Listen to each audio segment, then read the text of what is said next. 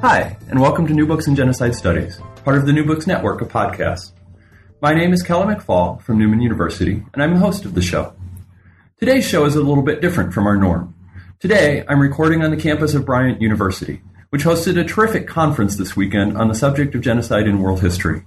The conference was held as the annual meeting of the Northeast region of the World History Association and attracted scholars from a variety of states and several different countries.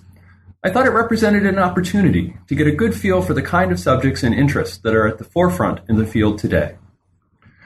With me today to talk about their research and about the conference are four very different scholars in the field. They run the gamut both in terms of age and experience and in terms of topics. I'm lucky to have them with me today. And in order of appearance, they're Jonathan Bush, lawyer and historian, who also teaches classes at Columbia uh, Law, at the Columbia Law School. John Cox, uh, historian at UNC Charlotte. Tommy O'Connell, an independent uh, scholar, formerly of the Harvard Humanitarian Initiative.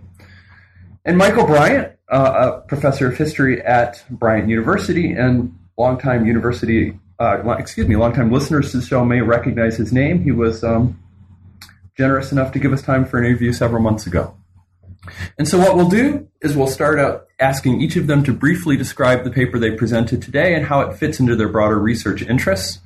And then we'll move on from that uh, to talk a little bit about their broader impressions of the conference and, and of the field. So that's our direction, and I want to start out by saying thanks to all of you for being with us today. Thank you. Thank you.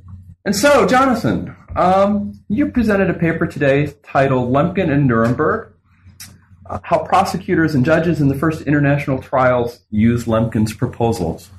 So, I'd like to ask you just a, to start out by, by saying a little bit about your paper and what you wanted to do with it. I was trying to look at the law of, of genocide